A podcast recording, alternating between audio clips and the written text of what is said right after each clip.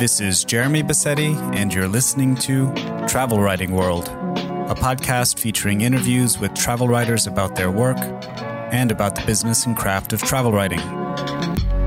You can find the episode show notes, free travel writing resources, and much more at travelwritingworld.com.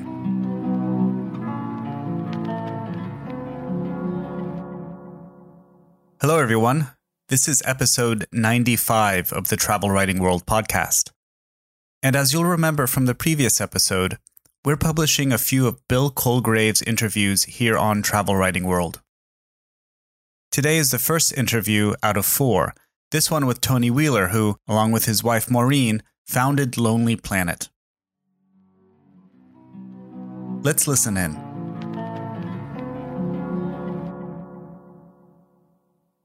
Scraps of Wool podcast. We're talking today about travel literature, travel writing, travel stories, and how the genre has entertained and excited us, and what we've learnt from it.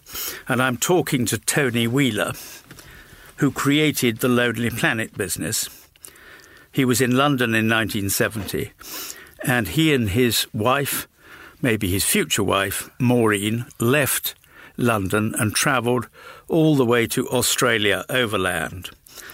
And they wrote a book as a result of that, and that was the beginning of the Lonely Planet business.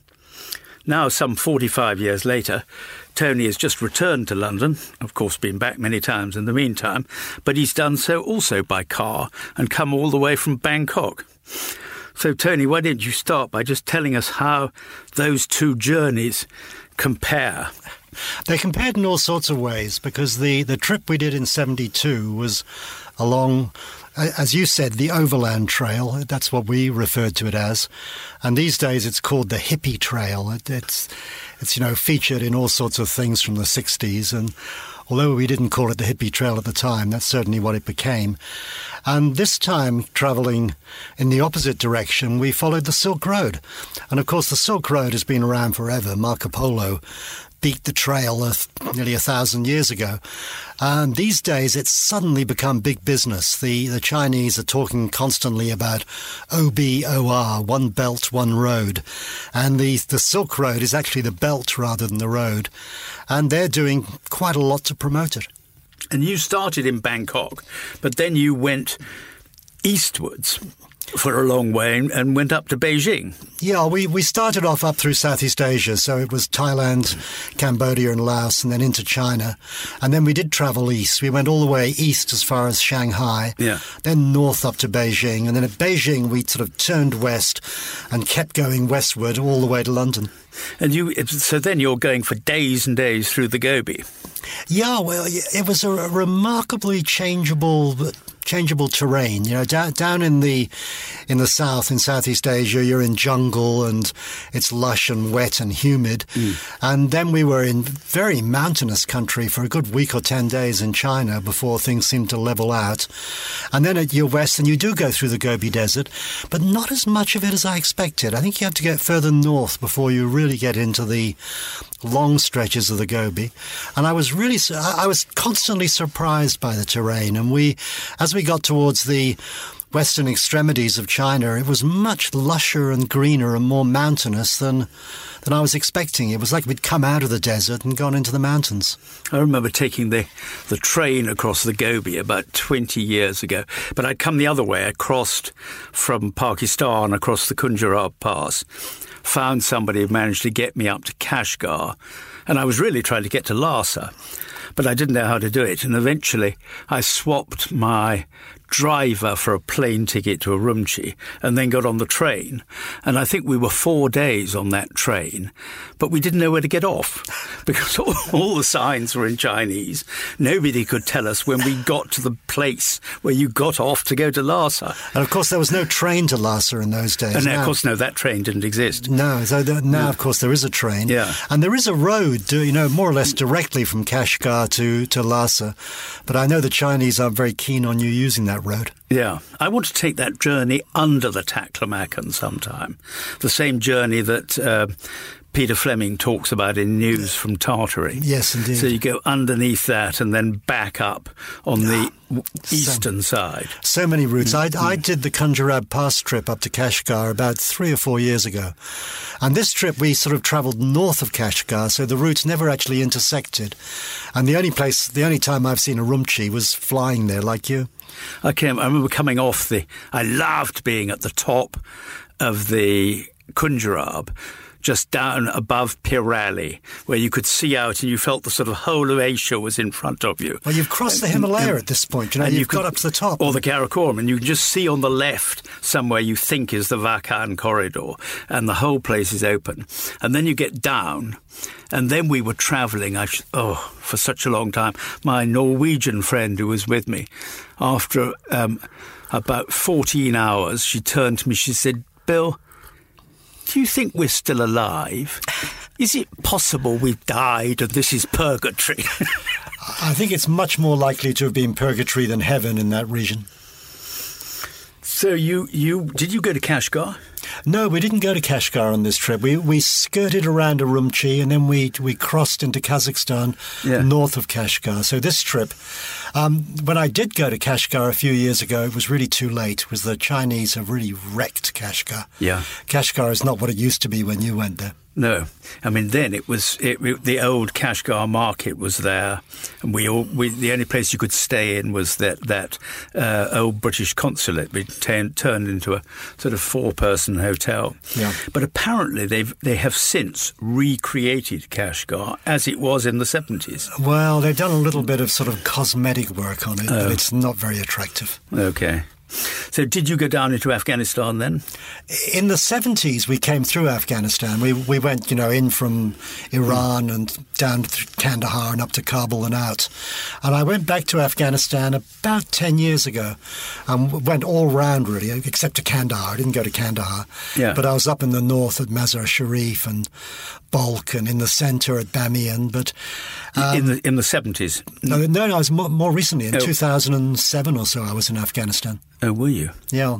Just very, funnily enough, Colin Thubron in his um, Silk Road book, he talks about going through Afghanistan and having a driver who was driving him. And it was the same driver I had. I recognize the name, Mubin. Really nice guy, actually. I, I spent about oh, two weeks with him. I was in there.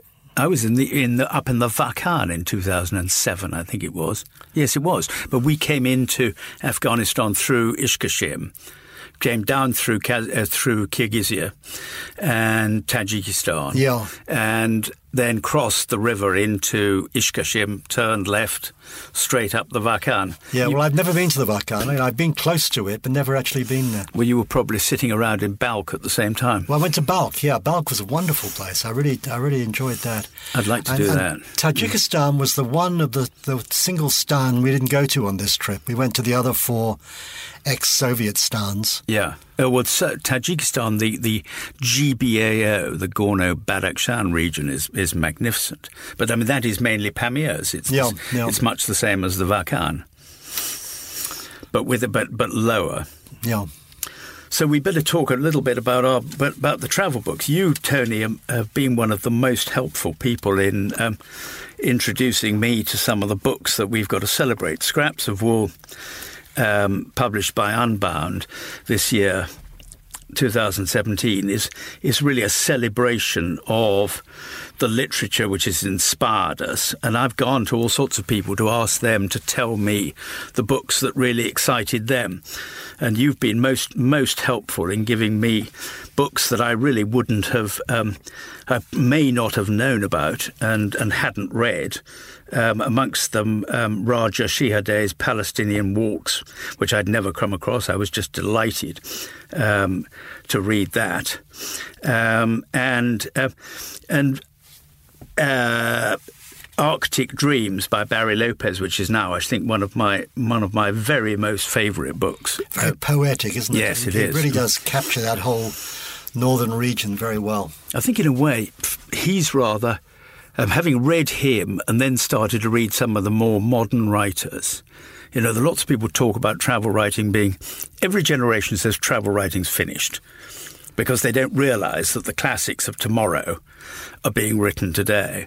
And um, I think Barry Lopez seems to have created a new genre of travel writing where he's learning from the land rather than telling us what, what, what is in the place. He's just letting it teach him. Robert Macfarlane is a bit the same. Do you, oh, yeah, yeah, he's yeah. very much that way. You've come across him, yes. a most impressive guy. But you started, I think you you amused me by saying, well, actually, the first travel book that you ever got you excited was Swallows and Amazons. and I, I, would still say that you know it's uh, it's it was a great great children's book, and not only the actual sort of adventures on those Scottish lakes, but the maps. The maps were wonderful. There were these little mud maps, you know, yeah. sort of childish sketches, and you thought, oh, I want to go to that island. I want to sail out there and camp the night or whatever. Was, yeah, me too. I, I, was exactly the same. I loved that thing, and it's just the feeling of of it that being the sort of enemy territory on the other side. Yeah. Do you dare going there? Mine mine was um, was actually not Swallows and Amazons. It was a, a book about a bear called Mary Plain. And Mary Plain's big adventure was when she got dropped out of an aeroplane onto a Caribbean island. Not ideal territory for a bear, that's for sure. exactly. Um, so I started from uh, the first travel books that have inspired people, and I started to look for travel writers that themselves have been inspired. And I think, um, I mean, Dervla Murphy is certainly certainly one of those. I love her her little bit. One of the great great sentences from travel writing must be when she writes, On my 10th birthday, I was given a bicycle and an atlas. And a few days later, I decided to travel to India, to cycle to India. That, that was at the beginning of, 19, of December 1941. And on the 14th of January 1963, I started to cycle from Dunkirk to Delhi. Isn't that lovely? Perfect. perfect. That is, and the other one you introduced me to was uh, was Judith Schalansky. I think you wrote to me that that that the Atlas of of remote oh, islands, isn't it? Wonderful book. I've, I've, given away more copies of that book than just about anything else. exactly.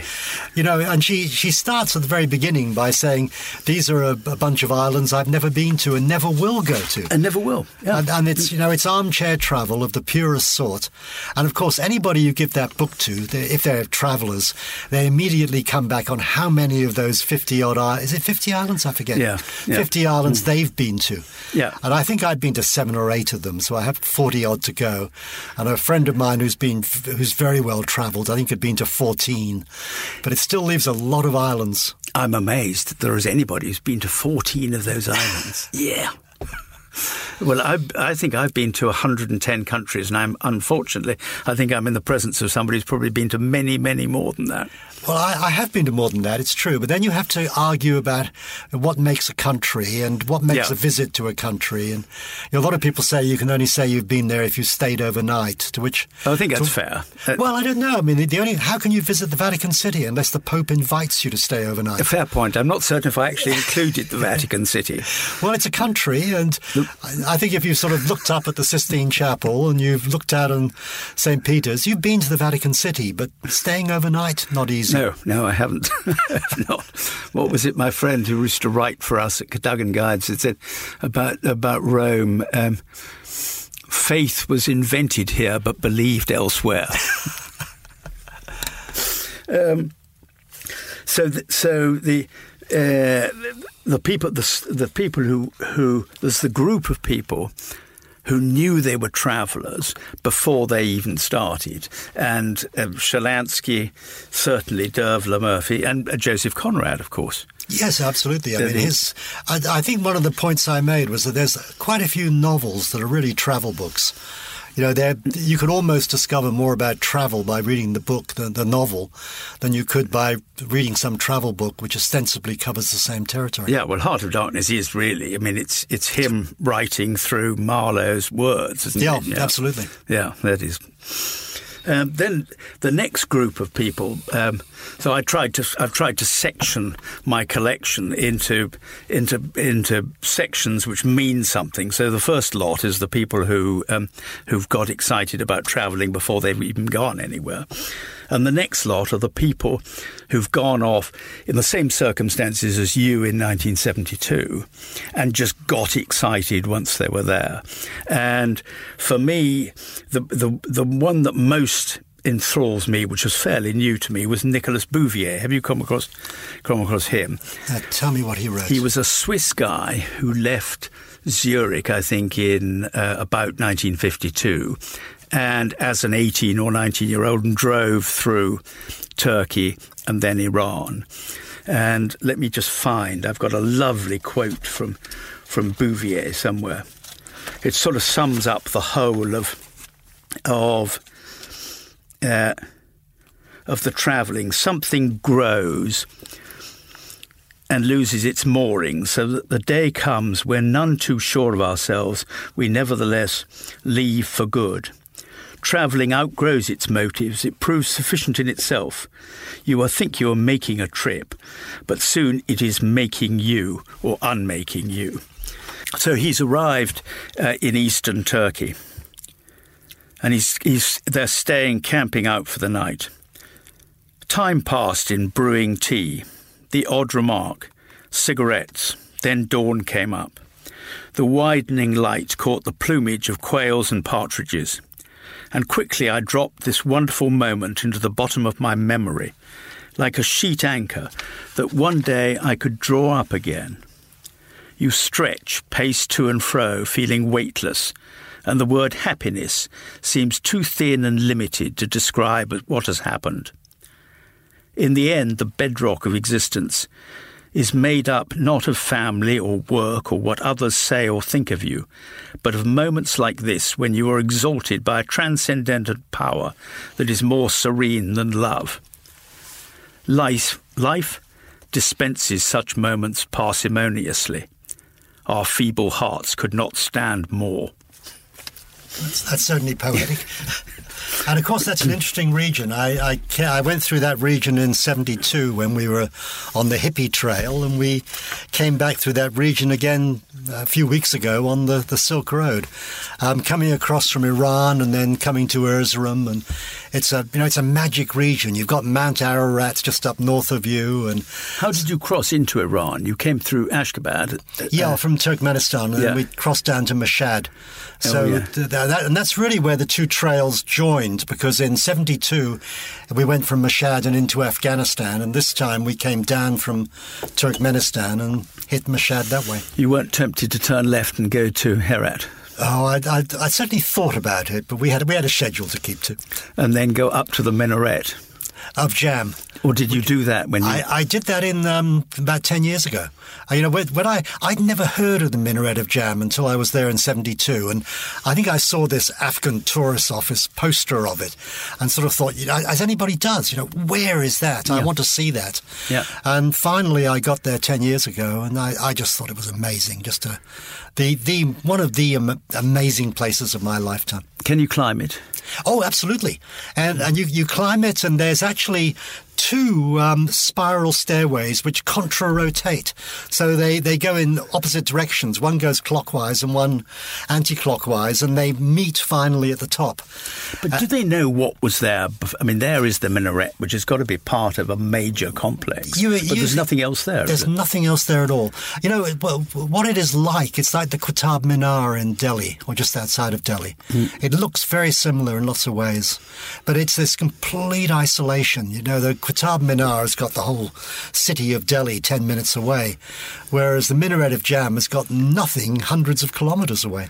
But in the 13th century. It was built 13th century. Yeah, that sort of date. I mean, then there must have been. It must have been a mosque there. Yeah. Um, yeah. and more. And where is it now? It's gone. Yeah, marvelous.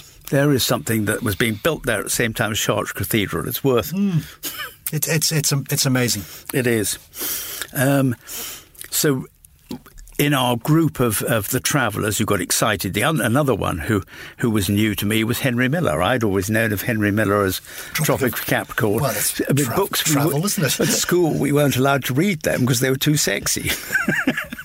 now, now, who is the other Moroccan writer? Um, Paul Bowles, of oh, course. Paul Bowles, yeah. There's a, but there's another one who um, who wrote um, Naked William Burroughs.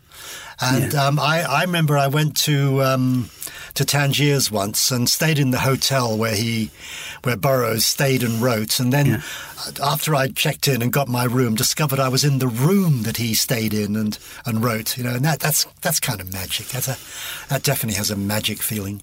The uh, 1950s with Bowles and his and, and his cronies in Tangier must have been a magnificent oh, time. Yes, yeah. magic era.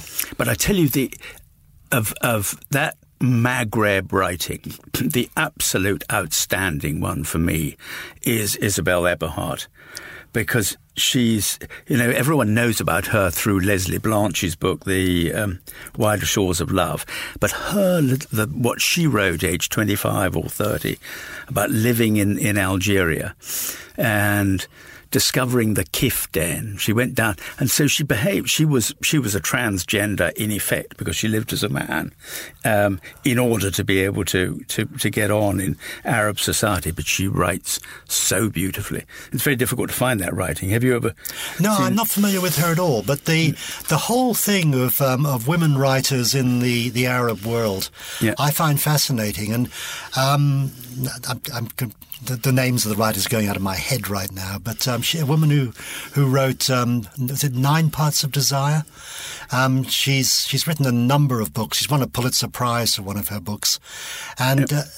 uh, one of her views was yep. that as a woman you were sort of you were treated as an honorary male, so you were able to, you know, interact with male society as a writer, but also you were you were a woman, so you also had this access to the women's side of society yeah. that a male writer would never have access to. So they really have a much better, much wider perspective than any male writer can have. I think Rosita Forbes that we were talking about before yeah. um, is is in that category. In that Certainly same category, she, yeah, yeah. She managed and there, to. Weren't yeah. there a lot of them? And yeah. There were a lot of writers, yeah. uh, female writers, in that is, field. Is there something about? I mean, our heroes of the of, of the travel writing world, particularly in the nineteenth and a lot of the twentieth century, quite a lot of them are people who were uncomfortable in a way with their with their hometown existence from a personal point of view or even a sexual orientation point of view. Well, yeah, I mean, and Lawrence, off they go. Lawrence of Arabia, you know, we'd have to list him as one of those, yes, we? yeah, and and Thesiger, yeah, um, Doughty, um, a lot of the, the women travellers, uh, Victorian yeah. women travellers. Bell, and yeah, so yeah. many of them. I mean, thank God for that. Yeah, absolutely. Hooray, hooray that the, the, they were forced away and can, yes. and can tell us such beautiful things. Um, I just want to um, remind you because there's one one beautiful piece that you sent to me, and I have a feeling that Anna Briongos. Oh, you yes. must have. I think you published her. We at, did publish her at, Lonely Planet, Lonely yeah. Planet. but not the original because her her book was originally written in Spanish, and we published the English translation of it. But her the, the little paragraph I often quote is a by Ana Briongos, and it's really why young people should travel Yeah. and the impact that a first big trip has on the whole gap year thing. Yeah. You know, the, I mean, lots of people they spend their gap year just partying, but other people on their gap year really do come to grips with things. And her description of why that is so important, I just thought was fabulous. And, it, and I'm, my Spanish is lousy, but uh, having read it in English, I really had to read it in Spanish as well, just to appreciate how it was originally written. And she, I just thought she captured that whole thing about travel when you're young. And uh, I think she said her, your heart's like a sponge, you know, that you can Yeah. you take things in that later on when you get you get older and more experienced and richer. And one of the points she makes is that, you know, a little bit of poverty really helps. It pushes you a little bit closer to ground level and you, you experience things more intimately. She does. I mean, she's. What is? I have it here. Um, it isn't the forests, the seas, the rivers, the deserts, the paths, the daybreaks that teaches you these things. It isn't the monuments and museums. It's also the men, the women, and the children who live by those paths and in those deserts. It's important to travel when you're young. You travel light, and cheap, and your heart is like a sponge. It is beautiful. It is, yeah. I must find out what that is in Spanish. I will. Yeah, yeah, yeah, it, it is perfect, and she, I think she really captures that whole thing about youthful travel that I think is so important. a couple of people we haven't mentioned that I wouldn't mind getting your opinion on. I think of all the people that I've been reading in creating this collection, the one that's given me most new excitement is is the Pole Ryszard Kapuscinski. Do you ever Oh yes, yes. Um, whose whose books, you know, are, are all travel books in some ways. You know, they're they're essentially political reportage, Yeah. but uh, but they all travel. And of course, he was an, you know, his his reportage is viewed as being a little bit questionable sometimes, but that really adds to it. Yeah. Because I think a lot of travel writing has an element of fiction in it, but he just had a magic ability to be in the right place at the right time. If there was a revolution about to happen, he'd arrived the week before. He had this sixth sense. The most recent one, well, it's not the most recent one of his earlier books, but I've just read his book about um, being in Angola as the revolution was kicking off, and Another Day of Life. Um, and that was a that was a magic book, but really all of his books are, are magic in some fashion. I agree with you about the, about the fiction. Of course, this whole collection is called Scraps of Wool, and uh, people ask why, but it's that very reason, and it's taken from. Um, uh, uh, a sentence from Jonathan Raban, um, who's talking about travel writing and saying that, come on, we, we know that if you simply wrote the story of your journey, it would tend towards the dull. Um, but he writes, you're collecting together these bits and pieces of a random world that are little more than scraps of wool on a barbed wire fence, there to be collected, spun, and woven into the fiction of a book. And of course, he, and he uses the word fiction, not the word fabric. Yeah, So- you know, his Passage to Juneau, his book of Sailing Up the Inside Passage is great. Yeah. But I really liked his, I think it was more or less his first book, his one about the uh, the Middle East. And I, I read that, and I, I'd, I'd never been to D- Dubai. And of course, when he went to Dubai, it was a very different Dubai from the Dubai we know today. But the just the idea of going there and taking the, the boats that shuttle back and forth across the um, that water inlet there, just you know, the whole idea of it turned me on. And I've I've never been back to Dubai that I haven't done that. I've gone out out of the air conditioning and got on one of those boats and crossed the water from one side to the other. Well, you remember the last paragraph of um, Thesiger's uh, Arabian Sands, or the last few paragraphs, and he comes out after his nine months of journey and comes down to this little port where there are people doing fishing and a few sailing boats coming in and out, and one castle. And in the castle lives the sheikh, and somehow he's got an introduction to the sheikh, and he's going to be allowed to go and see him. And he waits for four hours outside the castle, and eventually he's allowed in, and he describes it, and then at the end, he, and then he, says, "Well, of course, this is what is now Abu Dhabi." I, I always think of Dubai, which has a you know a similar castle by the by the waterfront, and you, there's a museum there which uh, you can read the whole history of Dubai in aerial photographs. You know, you go back to the early aerial photographs in the 1930s, and Dubai had a population of a couple of hundred, and you just cannot believe that now that it's turned into what it's become. One last book before I ask you a couple of questions. Um, the, the the little discovery that I liked so much, and I think you probably know it, um, is uh, because we got quite a bit of sort of mountaineering and exploration books. I've included um, a passage out of the Ascent of Rumdoodle. Do you know that? Yes, absolutely. 40,000 and one half foot high. I think it is one. I love that. I can. Well, it, it, mountaineers all love that book. You know, you, you, there, there isn't a mountaineer who hasn't read that book and thought, "Well, this is one of the great history's great climbs." I think I introduced it by describing. I'm, I'm really hoping that when people read scraps of wool, they will be, uh, they'll be rushing to Google to find out where Yogistan is. I described it as being a, a landlocked country, 153 miles from the nearest other country. Of course, um, but this trip I've just done, I, I've been through one of the only two double landlocked countries in the world, Uzbekistan is one. And the other one is Liechtenstein, Oh yes, which yeah, yeah. both of them surrounded by countries that are also landlocked. Let me ask. Let me finish by asking you. So we do your desert island, your desert island book books. If you had two or three to choose, and you were only allowed those two or three to take away with you, what would they be? You know, I, I think I'd have. I, I think some of the best travel writing is about not travelling at all. And there's there's quite a movement. You know, A Year in Provence is one of the probably the best selling example.